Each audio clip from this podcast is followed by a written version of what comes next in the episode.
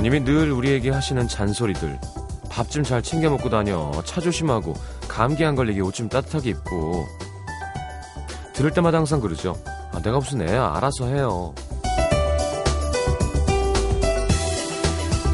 생각해보면 우리도 부모님께 비슷한 소리를 합니다. 맨날 그렇게 대충 먹지 말고 맛있는 거 좀 사 먹으라니까.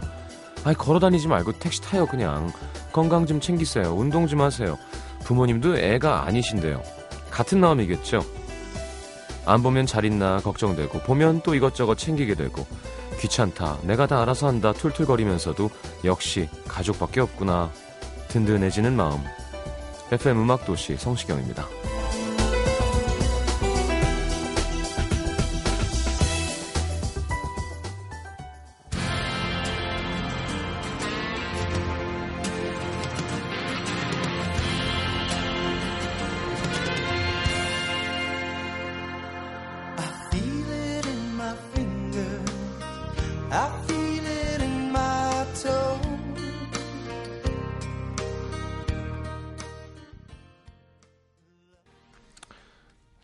Wet Wet Wet의 Love is All Around 였습니다. 음, 되게 인기가 많았던 팀이고 곡이에요. 자, 한때는 이렇게 좀 약간 건전가요 느낌의, 어, 뭐, 세상은 아름다워라, 뭐, 행복해요, 이런 유의 가요가 사랑받을 때가 있었어요. 예, 좀 삐딱선 안 타고 착한 노래들 있죠. 요즘에는 하긴 요즘엔 그런 게 많이 없어서 되려 음, 또 인기가 있을 수도 있겠구나. 자, 금요일 김혜리 기자님과 함께하는 영화 사람을 만나다. 오늘은 마이너리티 리포트에서 탐 크루즈가 연기했던 존 앤더튼을 만나보도록 하겠습니다. 탐 크루즈랑 존이라는 이름이랑 참 잘 어울리네요. 그죠? 에단이도 잘 어울리나? 이슨? 자, 3, 4부는요. 가족 관련된 노래들만 모아서 쭉 들려드릴 겁니다. 찾아보니까 꽤 많아요. 네. 음, 가족들과 함께 편안하게 듣기 좋은 시간 만들어 보겠습니다. 자, 광고 듣고 오늘은 바로 코너로 가도록 하겠습니다.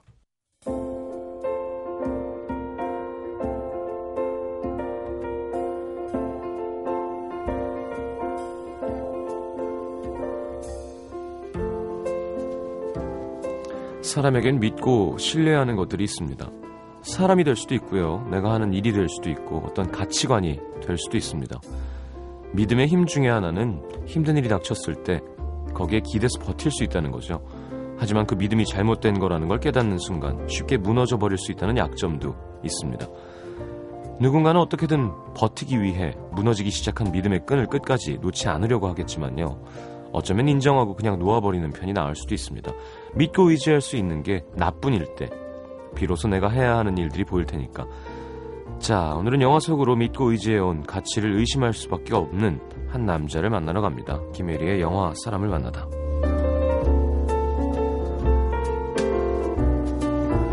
어서 오세요. 안녕하세요. 네, 반갑습니다. 목소리는 뭐 좋은데요. 어유 감사합니다. 네, 발목이 안 좋아서 그렇지. 정확히 어디예요? 복숭아뼈 밑에? 어, 그러니까 우리 다리 뼈가 네. 굵은 거 하나랑 그 종아리 부분이 네. 그 복사뼈 쪽에 가느다란 거 하나로 돼 있더라고요. 네, 저도 다치고 나서 인체 백과사전 찾아본 건데 음. 예, 거기 복사뼈 위쪽이죠. 예. 위쪽? 예, 복사뼈 위쪽이 부러졌죠. 아, 축하드립니다. 어떠세요? 그래서 좀 나셨어요? 예, 뭐, 뭐 나아가고 있고요. 음. 어, 딱딱한 깁스를 벗고 에어캐스트라는 게 있더라고요 요즘에는 음. 그래서 에어백으로 만들어진 그러니까 씻을 때는 풀렀다가 음. 이제 씻고 나서 다시 채울 수 있는 그런 걸 바꿨어요. 때 한번 벗기셨어요? 네. 어. 그래서 지난번에 시장님이 예, 예. 그럴 거야라고 얘기해 주셨잖아요. 네네. 바닥이 안 보이게 각질이 나올 것이다. 네. 그래서 막히면 안 되잖아요. 예. 또 저는 세사니까 막히면 네. 큰일이잖아요. 그래서 어, 샤워, 그러니까 욕조 말고 바깥에서, 바깥에서. 일단 어. 한번 초벌로 어. 한 다음에 그 다음에 이제 들어갔어요 네. 욕조에. 정말 그 그래도 근데 네, 사람이 참 희한하죠. 네. 저는 여기까지 한 거였어요 깁스를. 그러니까 얼마나 많이 그리고 몸도 크잖아요. 그렇죠. 음, 음. 뭐 기자님은 이렇게 때가 잘 어울리는 여자가 아니라서 많이 안 나왔을 거라고 생각하겠습니다. 자, 마이너리티 리포트. 네. 음. 영화 얘기로 들어가나요? 예, 예. 재밌었어요. 예. 아, 그리고 시장님도 보신 영화라서 네. 얘기가 재밌어졌으면 좋겠네요. 이 마이너리티 리포트는 2002년도에 만들어진 스티븐 스필버그 감독의 영화예요. 네. 어, 이미 제가 AI하고 네. 어, 슈가랜드 익스프레스라고 스필버그 감독 두 편의 영화를 소개해 드린 적이 있어요. 네. 이 코너에서. 근데 이제 그 스필버그의 필모그래피에서 마이너리티 리포트가 차지하고 있는 자리는 보면은 그 전까지, 그러니까 2000년대, 가 넘어오기 전에, 음. 20세기 말에 스필버그 감독이 시대극을 한참 많이 찍었어요. 그러니까 뭐 음. 뭐, 후크나 뭐 주라기 공원 같은 거는 살짝 예외지만, 음. 뭐, 쉰들러 리스트라든가, 뭐, 아미스타드라든가, 네. 그다음에 라이언 일병 구하기 같은 그 시대극이죠. 뭐 그렇죠. 사, 뭐, 뭐 넓은 의미의 시대극이라고 할 수 있죠. 네. 그래서 그런 영화들을 찍었는데 21세기로 넘어오면서 미래 영화 두 편으로 이제 막을 연 거예요. 스필버그 감독이 그게 하나가 AI였고 네. 이제 나머지 하나가 이 마이너리티 리포트였던 거죠. 네. 근데 21세기로 넘어오면서 스필버그 감독이 굉장히 큰 변화를 드러냈어요. 그 어, 형식적으로도 주제 면에서도 이 사람이 갖고 있는지 우리가 몰랐던 거장인 건 알았지만 영화를 음. 정말 기막히게 잘 만드는 사람인 건 알았지만 음. 이런 얘기까지 이런 묵시록적 얘기까지 할 수 있는 감독이라는 생각은 사람들이 별로 못했던 거죠. 근데 음. 뭐 어, 형식적으로 되게 혁명적인 시도들을 많이 했고요. 네. 그다음에 이야기들도 이 이후에 이제 이어지는 영화들이 뭐 캐치 미 이프 유 캔, 뭐 터미널, 우주 전쟁, 그다음에 뮌헨이라는 이제 테러 시대극이 네, 있었죠. 다양해요. 예, 그렇게 한동안 굉장히 어 우리로 하여금 우리가 알던 스필버그가 아니고 한, 한 층이 지하에 한 층이 더 있었다라는 걸 발견하게 음. 해준 요 아주 매력적인 시기에 나온 영화예요. 네. 이 영화의 배경은 2054년, 그러니까 올해로 치면 40년 후라고 할 수 있겠죠. 네. 그래서 배경은 미국의 워싱턴 DC고요. 어, 이 DC는 지금 어떤 상태냐면은 9년 전에 Precrime이라는 새로운 치안 시스템이 도입이 된 거예요. 음. 그래가지고 6년 동안 살인 사건이 한 건도 발생을 하지 않은 놀라운 그런 네. 안전한 세상이 된 거죠.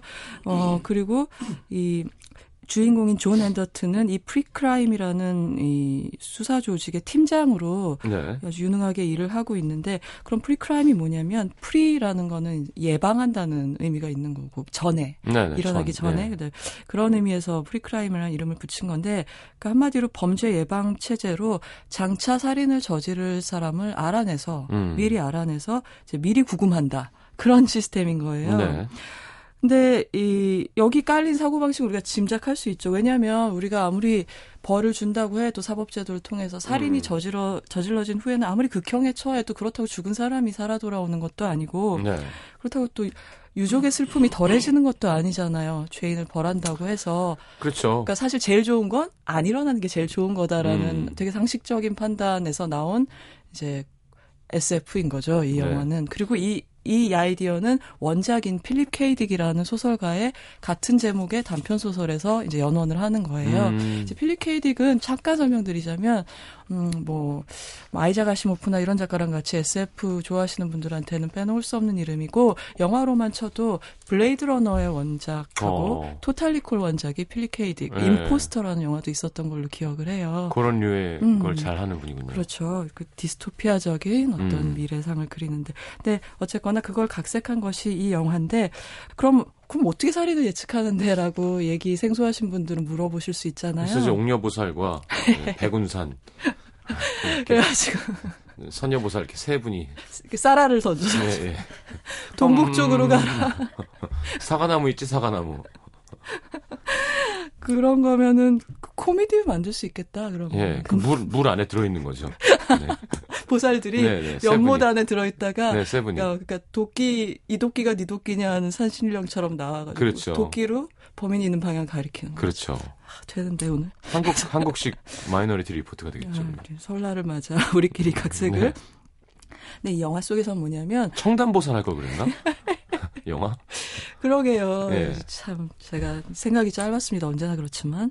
자, 그랬어요? 어, 이 그, 그런데 그럼 어떻게 예측하냐면은 이게 좀 비슷한 게 있어요. 그 심령 뭐랄까 좀 초자연적인 힘에 의지를 하는 거죠 말하자면 음, 음. 요 미래 사회에는 neuroin이라는 어떤 마약이 유행을 한동안 했는데 네. 이 마약 중독자들이 2세를 낳았을 때 그 2세들이 그 약의 영향을 받고 태어난 거예요. 음. 근데 대부분이 이 2세들의 아, 다수는 12살이 되기 전에 죽어버렸어요. 음. 근데 그 살아남은 아이들 중에 뇌 기능에 이 마약의 영향으로 돌연변이가 일어나서 미래를 그러니까 그런 살인이 음. 주는 그 충격파 같은 걸 미리 감지를 해서 음. 미래를 예측하는 능력이 생겨버린 거죠. 그래서 그 중에 제일 탁월한 세 아이를 데려다가 그 아까 말씀하신 것 같은 풀장 같은 데다가 음. 넣어놓고 precog이라고 부르면서 그러니까 pre 뭐 cognition 음. 인지가 이제 합성된 말이겠죠. 네. 그래서 이 새 예언자를 물에다 담, 그 물에다 담가는데 물은 아니고 어떤 그 광양자 액이라고 하는 영양을 공급하는 양수 같은 그런 물에다 넣어놓고 음. 그다음에 도파민 같은 거에 푹 절여놓은 거죠. 네. 그리고 세로토닌 수치도 세로토닌은 이제 재흡수가 안 되면 우울증을 유발하는 그런 그런 음. 이제 요소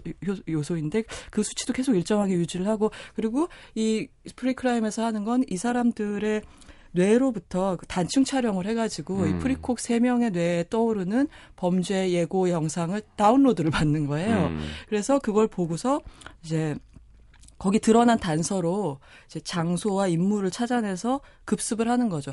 이 세 예언자들의 뇌 영상에는 시간은 나와요. 음. 근데 어디고 누군지는 안 나오는 거죠. 음. 그러니까 존 앤더튼이 하는 일은 그 영상을 분석을 해서 음. 아 여기가 어디다 워싱턴 D.C. 어디쯤이고 음. 그리고 이 인물은 이렇게 생겼는데 하면서 그때 이제 개인 정보가 있겠죠. 뭐 어, 운전면허 기록이라든가 이런 거랑 대조를 해가지고 음. 이제 찾아내는 거죠.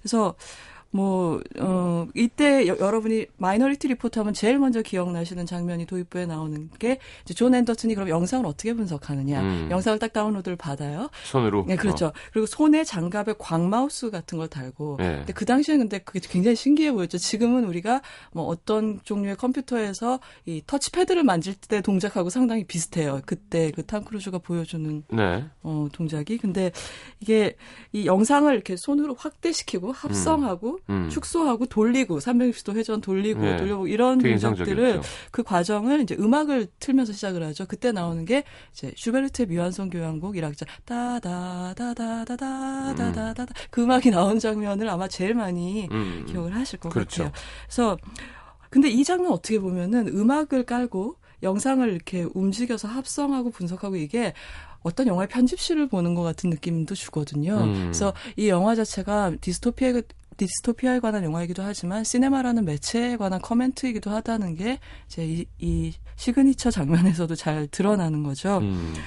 어, 그래서 이제 조금 더 말씀을 드리면 이 precog들이 감지할 수 있는 범죄는 오직 살인뿐이에요. 그러니까 뭐 절도, 간통, 사기 이런 거는 감지가 네. 안 돼요. 그만큼 이제 뇌파에 영향을 미치지 않는 거죠. 근데 두 가지로 이제 그 영상을 보여준과 동시에 어 살인자의 이름이 새겨진 나무공과 음. 피살자의 이름이 새겨진 나무공이 이제 즉석에서 조각이 돼서 굴러 나오게 돼 있어요. 네. 영화를 보면.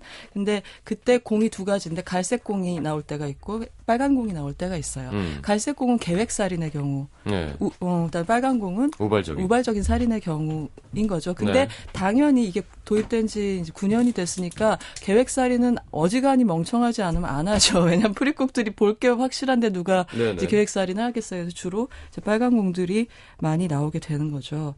근데 지금 딱 제가 이 영화의 전제를 설명드려도 아시겠지만 이 precrime 시스템의 근본적인 역설은 뭐겠어요. 예방을 하면 음. 그 사람이 죄를 저지르기 전에 체포를 한다는 뜻이잖아요. 그렇죠. 그럼 그 사람은 범죄자가 아닌데 인신을 구속당하는 게 되죠. 음. 그러니까 이거는 사실은 아주 근본적인 인권에 대해서 모순이 음. 있는 문제죠, 이거는. 그리고 실제로 잡았을 때 난 절대 죽이려고 하지 않았다고 다 주장을 해요. 예, 예. 그러니까 이게 기본적인 문제가 하나가 있고 그다음에 프리콕들의 인권도 문제가 있겠죠. 프리콕들의 인권은 심각한 문제가 있죠. 네네. 제가 지금 이걸 묘사한 게 아까 묘사한 장면을 떠올려 보시면 어, 이거는 사람을 주로 취급하지 않고 있구나, 사육되고 음. 있구나, 이런 네네. 느낌을 충분히 받으실 거예요. 그리고 또 하나가 인간의 자유의지를 이제 무시하고 있는 거죠. 특히, 만약에 이 범, 예비 범죄자가 자기에 대한 예언을 알게 됐다고 생각을 하면, 거기 영향받아서 다른 선택, 그러니까 제2의 길, 제3의 길이 있을 수 있잖아요. 음. 근데 그런 길이 무시가 되는 거잖아요. 그러면은 이 영화의 제목 마이너리티 리포트는 그럼 도대체 무슨 뜻이냐면, 음.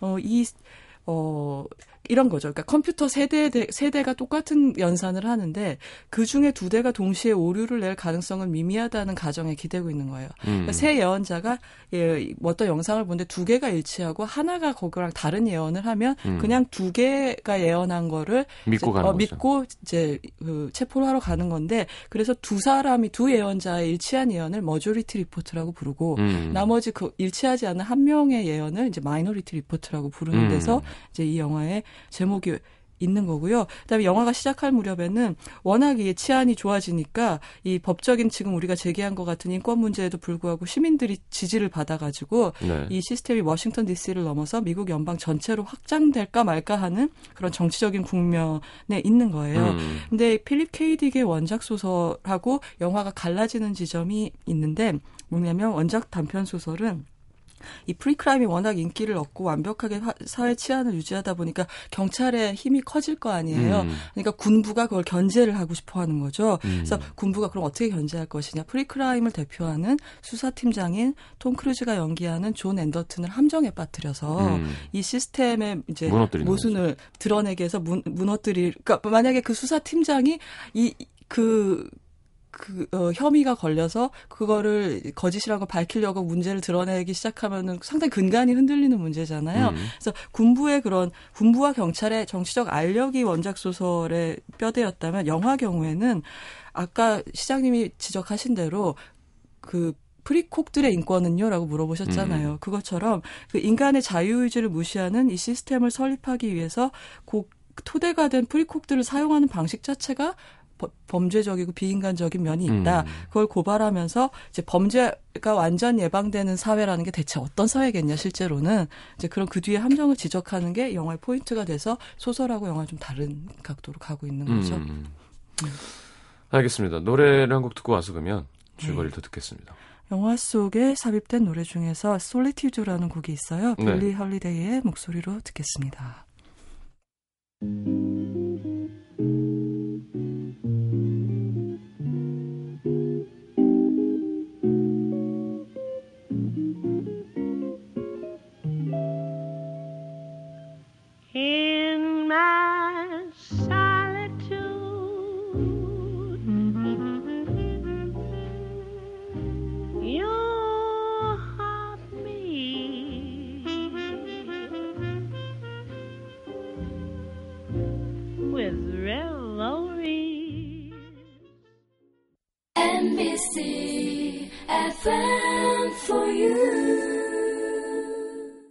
자, 그리하여 네, 그럼 이 그럼 톰 크루즈의 존 앤더튼이 어떤 남자인지 잠깐 볼까요?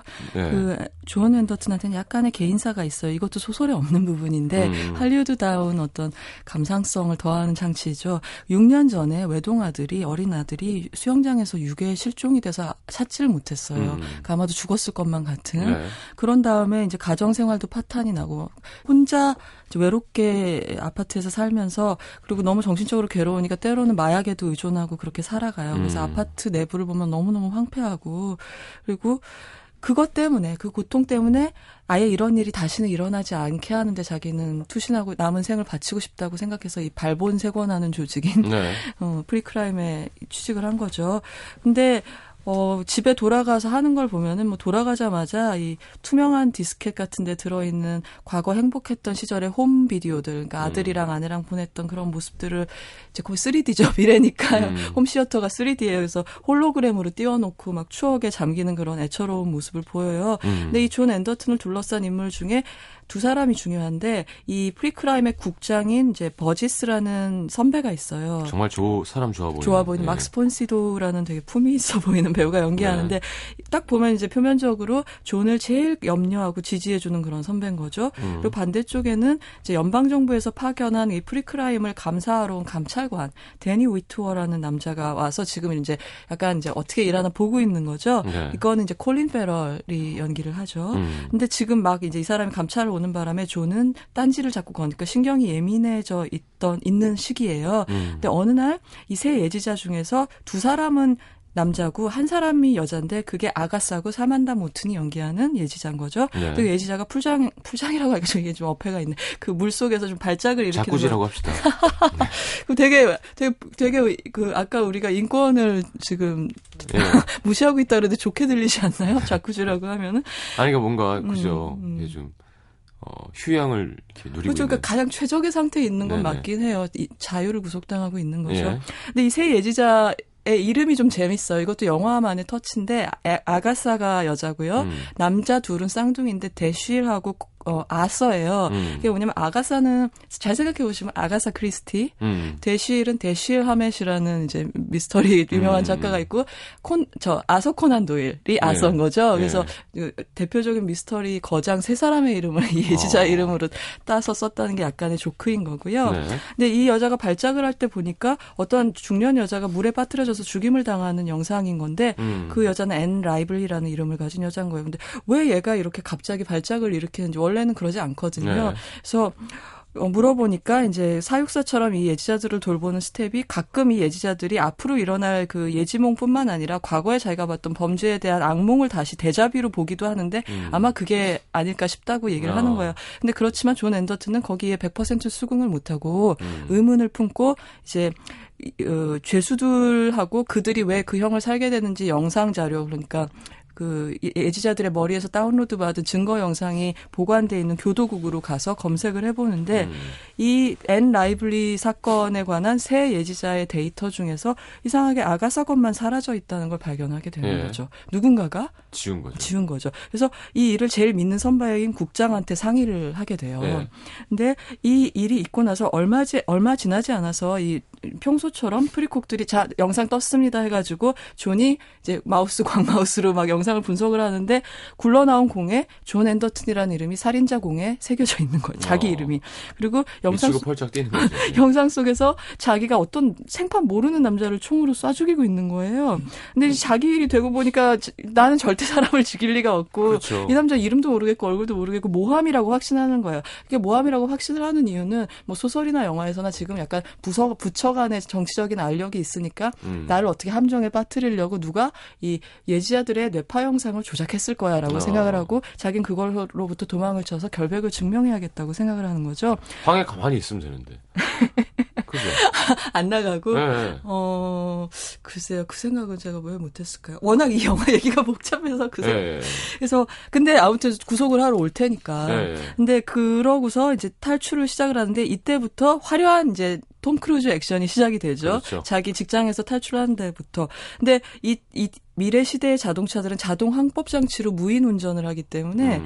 이 사람이 수배가 되고 나서부터는 자동차가 탈출하다 말고 도로 사무실로 귀환을 하기 시작해요. 네. 자기가 운전할 수가 없어. 그러니까 유리를 깨고 움직이는 차에서 탈출을 해서 다른 차들의 지붕 위를 막 네. 옮겨 타면서 도망을 치는데 여러분이 영화 보신 분들 기억나시겠지만 2054년의 도로들은 이제 어, 수평으로만 안 깔려 있고 수직으로도 움직이게 네, 돼 네. 있어요. 네. 자기 부상을 하든지 뭐. 그래서 이제 존 앤더튼이 옆차를 뛰어넘는다는 게 이제 옆차를 횡으로 뛰어넘는 게 아니라 음. 다이빙처럼 이렇게 수직 운동을 하면 낙하를 하면서 네. 이제 차를 갈아타게 되는 그런 영상을 보게 되는 거죠. 그리고 이제 좀 있으니까 지금까지 자기 지휘를 받아온 팀원들하고 이제 팀장 대행이 된 그 아까 말씀드렸던 감 감찰관 콜린 페럴. 어, 네, 콜린 페럴한테 쫓기게 되는 거죠. 그래서 이때 이 마이너리티 리포트의 멋진 액션씬들이 이어지게 되는데 어 마이너리티 리포트의 액션의 특징은 이 대원들이 보면 우리 왜 보통 액션 영화에서 SWAT이라고 하는 그 특수부대들이 네. 와이어를 달고 이렇게 어디에 이렇게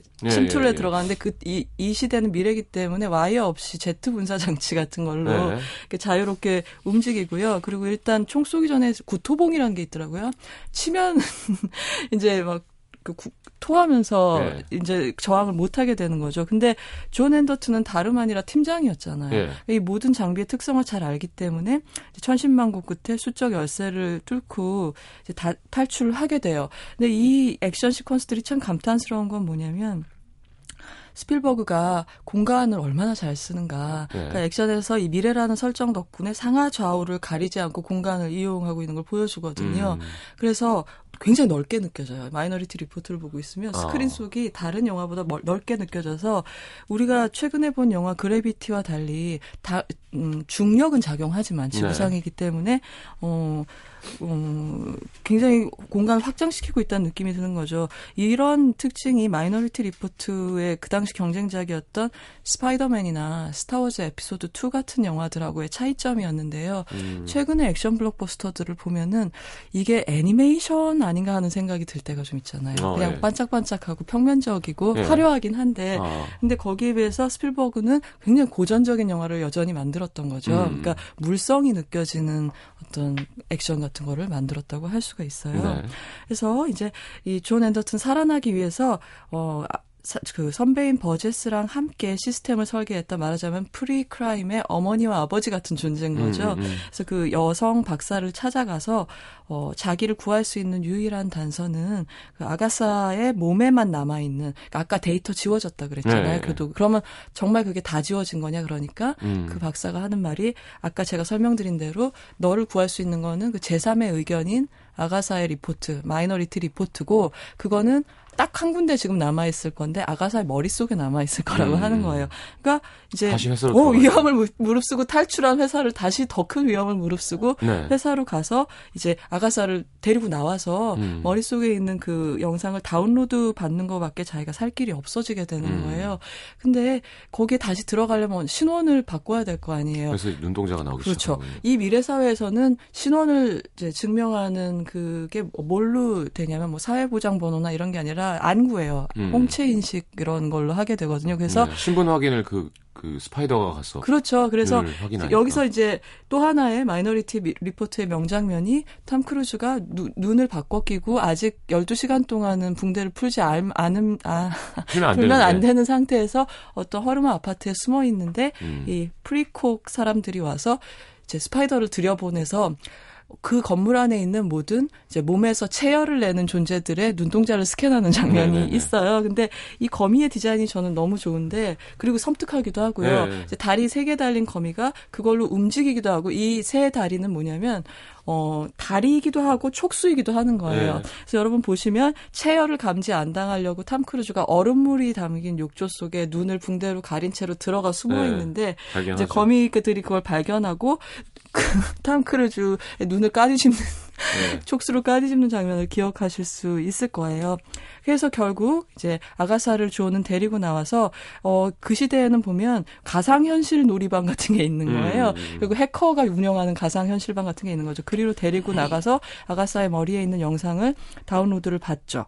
근데 웬걸 minority report는 자기의 결백을 증명해 줄 줄 알았는데 거기서도 자기는 음. 똑같이 살인을 범하고 있는 거예요. 그래서 알게 된 것은 뭐냐면 이제 조작한 건 영상이 아니라 음. 현실이 조작됐다는 걸 알게 되죠. 예. 그러니까 누군가가 자기가 거기에 갈 수밖에 없고 거기서 누군가를 죽일 수밖에 없도록 이제 함정을 파놨다는 거죠. 그게 어. 현실이기 때문에 아가사도 그걸 본 거예요. 네. 그래서 그럼 그렇다면 그 함정을 판 것이고 누구고 왜 그랬을까 이런 것들이 이 영화의 이제 대단원 부분을 차지하게 됩니다. 그렇죠. 네. 참 뻔하게 가면서도 조금씩 틀고 참 재미있는 것 같아요. 항상. 네. 자, 노래 듣고 와서 그러면 마무리할까요? 음, 네, 그러겠습니다. 이 영화는 어, 눈에 관한 영화이기도 해요. 네. 영화에 관한 영화, 시각에 관한 영화, 눈에 관한 영화고 이 영화에서 제일 엽기적인 유머는 탐 크루즈가 잘못해서 자기의 그 적출한 안구를 떨어뜨렸는데 그 복도를 굴러가는데 아이고 그러고 잡으러 뛰어가는 네. 장면이 네. 있어요. 그래서 프란츠 퍼디난드의 이블 아이 들어보겠습니다. 네.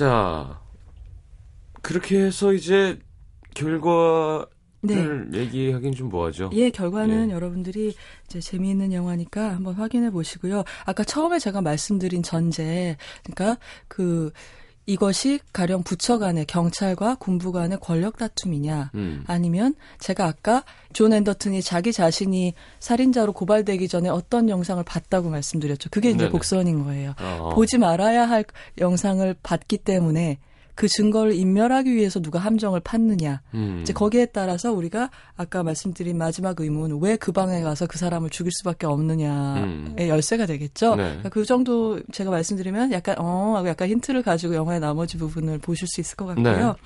이제 존 앤더튼이라는 캐릭터와 연관해서 이 영화의 성격을 정리를 해보자면요. 음, 어떻게 보면 존 앤더튼은 영화하고 너무 밀접한 인간이에요. 그러니까 넓은 의미의 영화. 왜냐하면 이 사람의 작업을 보시면 직업 환경을 보시면 음. 영화에 둘러싸여서 살죠. 그렇죠. 예, 그리고 집에 가서 그런 홀로그램을 보면서 네. 영화로 한테서 유일하게 위안, 위안을 받는 거죠. 그러니까 넓은 의미의 영화한테서 그리고 뭐 영화 때문에 위협받는 거죠. 자기가 본 영상 때문에 위협을 받는 거고 그리고 어 그 이 사람의 직업 자체 성격이 단서들을 숨긴 영화를 편집하면서 이제 거기서 뭘 찾아내는 유능함, 네. 그 능력이 이 사람의 어, 직업 생활이라고 할 수 있잖아요. 네. 그리고 이 고비마다 이 영화가 이야기를 전진시키는 방식이 예언자의 머릿속에 있는 어떻게 보면 영화를 다운로드함으로써 음. 이제 고비를 풀어가는 거죠. 그러니까 어떻게 보면 마이너리티 리포트라는 이 영화 세계에서 최고의 권력자는 여러 가지 형태로 변장을 한 영화들인 거예요. 네. 그리고 실제로도 이 영화 프로덕션 디자인이 굉장히 훌륭한데요. 미래 영화로서.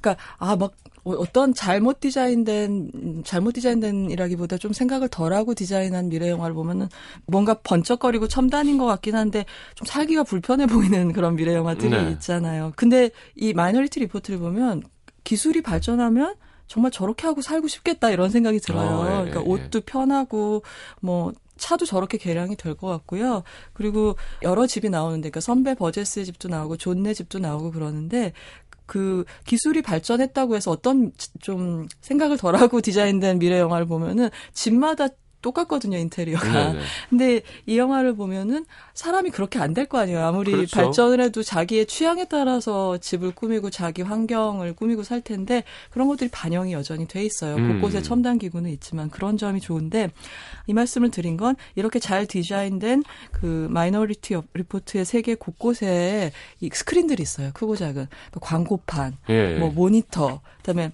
holosphere라고 홀로그램이 이 영사되는 그 평면을 holosphere라고 하거든요. 네. 그다음에 그다음에 우리 왜 그 기차 타는 지하철 네, 장면에서 보면 네. 근데 그게 요즘 현실이 됐잖아요. 나는 보고 싶지 않은데. 네. 근데 그 왜 일면에 USA 투데이 얘기해도 되나요? 그 네. 그 뉴스 신문을 보는데 지금은 우리가 왜 벌써 뭐 액정이 구부러지는 액정이 나왔다고 하잖아요. 근데 신문에서 위에서 이렇게 동영상이 헤드라인 밑에서 존 앤더튼의 얼굴이 움직여서 맞은편에 앉은 승객이 그를 의심쩍게 쳐다보는 네. 그런 장면 같은 게 나오죠. 맞아요. 그, 어, 그런 것들로 이제 디자인으로 이 영화의 주제 의식 같은 것도 반영이 돼 있고, 그리고 어떻게 보면은, 어, 마이너리티 리포트를 그렇게 다운로드 하려고 애쓰는 게 내가 만약에 어떤 거기 목적에 적합하는 여, 영화를 조작해낼 수 있다면, 만들어낼 수 있다면, 살인을 해도 그거를 커버할 수 있다는 거잖아요. 그 음. 그 범인이 한 것처럼.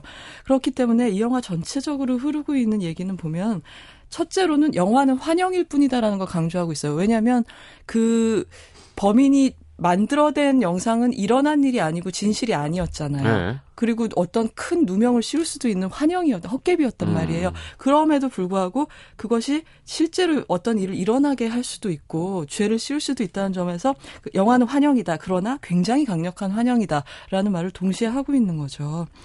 어, 그리고 이제 두 번째로 원작에도 존 앤더튼이 주인공이고 이제 영화에서도 존 앤더튼이 주인공인데 제가 아까 두 이제 매체가 소설하고 영화가 다르다고 했잖아요. 네. 그럼 캐릭터는 어떻게 다른가를 말씀을 드려야 될 것 같아요. 음. 음, 원작 소설의 앤더튼 팀장은 어떤 사람이었냐면은 되게 놀라운 선택을 훨씬 영화보다 뭐랄까 음, 어, 뭐 냉소적이죠. 음, 음. 얘기가 뭐냐면 앤더튼은 이 모든 걸 알아낸 다음에 소설에서는 자기가 소속된 이 조직의 가치를 믿기 때문에 음. 그 시스템을 지키기 위해서 덫에 걸릴 걸 알면서도 그대로 해요. 어. 그러면은 군부의 계획이 수포로 돌아가는 거죠. 네. 그리고 여전히 프리크라임이 힘을 갖는 거니까. 근데 그걸 보면 굉장히 섬찟하고 그리고 결말이 뭐 이래 싶지만은 아 굉장히 독특한 캐릭터가 되는 거죠. 음. 반면에 그럼 톰 크루즈의 존 앤더튼은 어떠냐면 어 아까 그 앤 라이블리라는 여자가 살해당하는 영상을 본 게 이 프리크라임이라는 조직의 근간을 흔들 수 있는 단서기 때문에 아 보지 말아야 할 걸 봐서 제거당하는 억울한 인물이 돼버리는 거죠. 네. 그리고 이 사람은 다 알면서도 조직을 위해서 그냥 그래 추방 당하지 뭐 이러는 게 아니라 일종의 내부 고발자가 됨으로써 음. 이게 그냥 난 결백해 결백하니까 벌 받을 수 없고 그리고 이 조직은 범죄에 기초하고 있기 때문에 내가 지금까지 어, 열심히 일해왔지만 그 잘못된 건 바꿔야지 약간 이런 음. 정말 이제 영화적인 단독자 영웅인 거예요. 뭐 자기가 속한 조직보다도 한 사람의 영웅. 이건 되게 할리우드적인 영웅이라고 할 수 있죠. 탐 크루즈죠. 그렇죠. 네.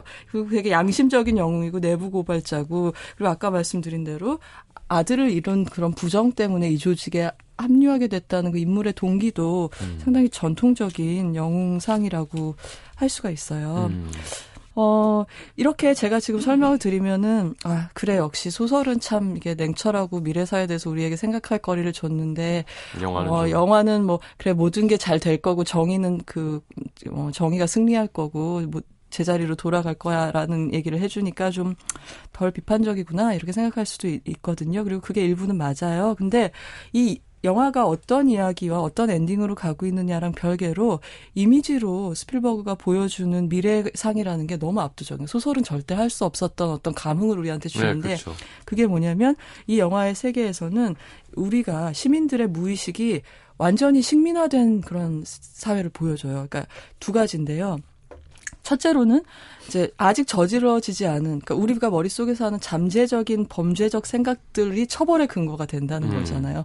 그러니까 인간을 개인을 행동으로 행동만 갖고 지배를 하는 게 아니라 이제 의식까지 이제 그렇죠. 어, 네. 관리를 하려고 하는 거죠 권력이. 그러니까 그게 하나가 있고 두 번째로 상업적으로 이 영화 보신 분들 기억나시겠지만 어떤 매장에 의류 매장에 들어가는데 그러면은 이 홍채를 인식을 해가지고 전에 이 매장에 오셨 그러니까 시장님이 가령 어디 가서 카키색 바지를 샀어요. 음. 그러면은 그럴 일은 없죠. 저는.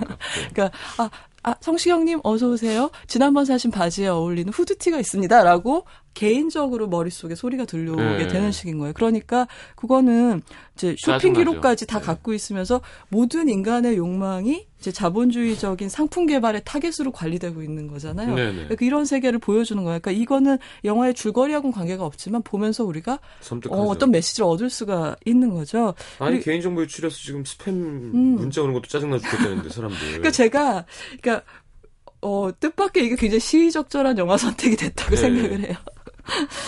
근데 이 설정이 더 그 당시에 2002년 개봉작인데 의미심장하게 여겨졌던 게 뭐냐면 2001년에 9.11 테러가 있고 나서 어떤 시기가 있었냐면 조지 부시 2세 정권이 어, 뭐 계엄까지는 아니지만 그 테러로부터 우리 사회를 안전하게 지키기 위해서 뭔가 좀 자유를 그 기본권을 좀 제한하겠다는 식의 이제 방침을 발표한 적이 있어요. 뭐 어. 뭐 우편물을 검열한다거나 네. 뭐 그걸 기억나시죠? 네. 근데 그랬을 때 이제 미국 사회 반응이 절대 안 된다라고 말하는 리버럴들 뭐 뉴욕 타임즈 뭐 이런 데도 음. 있었지만 아니 그래도 뭐 테러가 더 지금 문제지. 어. 약간 좀 우리가 인권은 좀 해, 이럴 때는 제한을 해도 되지라고 그런 입장들이 대두가 됐었던 거예요. 네.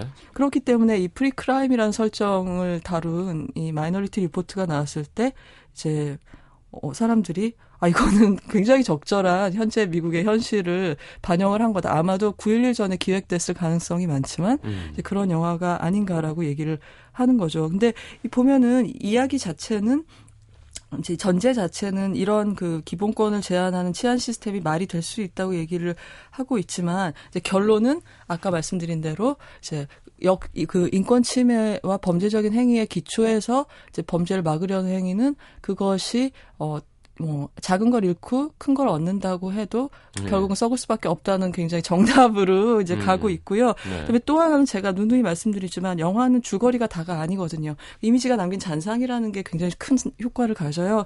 근데 이 영화가 어떤 결론으로 갔든 간에 저는 이 영화에서 유리창을 깨고 나의 집 거실로 막 침투해 들어오는 그 프리 프리크라임 경찰들의 모습이 너무 무서웠고요. 음. 그러니까 내 방에 언제든지 저런 사람들이 예고 없이 쳐들어올 수 있다는 네. 거라든가 아니면 내 방에 기어들어온 spider가 내 눈을 언제든지 뒤집어서 네. 뭐 죄가 있건 없건 눈을 이렇게 스캔하고 네. 가 그거 자체가 주는 무서움이 어. 너무 컸어요. 그래서 음. 그렇기 때문에 그 잔상 때문에 어, 어찌됐든 저런 사회는 위험하겠다, 두렵다라는 음, 기억을 남겼던 것 같아요. 이 영화. 그럼 또 스파이더 웹도 개발되지 않아요? 살충제 같은 것도 개발되지 않아요? 들어오면 칙 뿌리면 걔가 녹아서 이렇게 죽고 이런. 그, 그, 그럴 수 있을까요? 그럼 뭐, 국가 재산 침해 뭐, 이런, 이런 그렇죠, 얘기를 하지 않을까요? 공권력에 대한 뭐. 음. 그리고 뭐, 기본권 얘기하니까 그 옛날에 진 해크만이랑, 음. 누구였죠? 윌 스미스 나온 영화 뭐였죠? 진 해크만. 윌 스미스였나? 그지 윌 스미스였던 것 같아요. 음. 아 에너미 오브 스테이트. 네, 그 음. 영화도 약간 비슷한 거잖아요. 예, 그거는 그렇죠. 그거는 인공위성 상태에서 예, 예. 정말 예. 도청 감청 같은 네, 걸 예. 뭐 국가 안보를 위해서 허락하느냐 안 하느냐. 예, 그게 토니 스콧 감독의 영화였는데 음. 이그 본 시리즈의 그 폴 그린그래스 감독이랑 같이 제가 늘 생각하기로 관제실 연출에 정말 투탑이라고 할까요? 어. 여러 개의 모니터를 놓고 예. 그 스탭들이 어떤 정보들을 막 뭐 팀장님 여기 뭐 보입니다. 뭐 이래가지고 그걸 예. 막 정신없이 종합하는 연출에 있어서 그 두 분을 따라갈 수가 없습니다. 어, 관제실 연출. 예. 예. 알겠습니다. 그 영화도 참 재밌었는데요. 예, 좋은 영화죠. 음, 자 마이너리티 리포트 함께했습니다. 다음 주 영화는요? 아, 다음 주에는요, 제가 지금까지 소개해드린 영화 중에 제일 단순하고 순진한 영화일 것 같아요. 네. 프린세스 브라이드라는 옛날 얘기 영화를 말씀을 드리면서 동화적인 캐릭터들을 소개하려고 합니다. 알겠습니다. 보내드리겠습니다. 추천곡이 하나 더 있군요.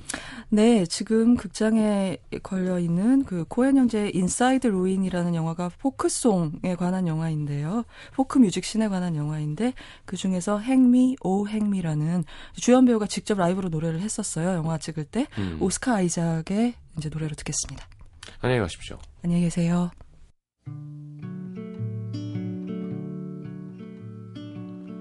Hang me, oh hang me. I'll be dead and gone. Hang me, oh hang me. I'll be dead and gone. wouldn't mind the hanging.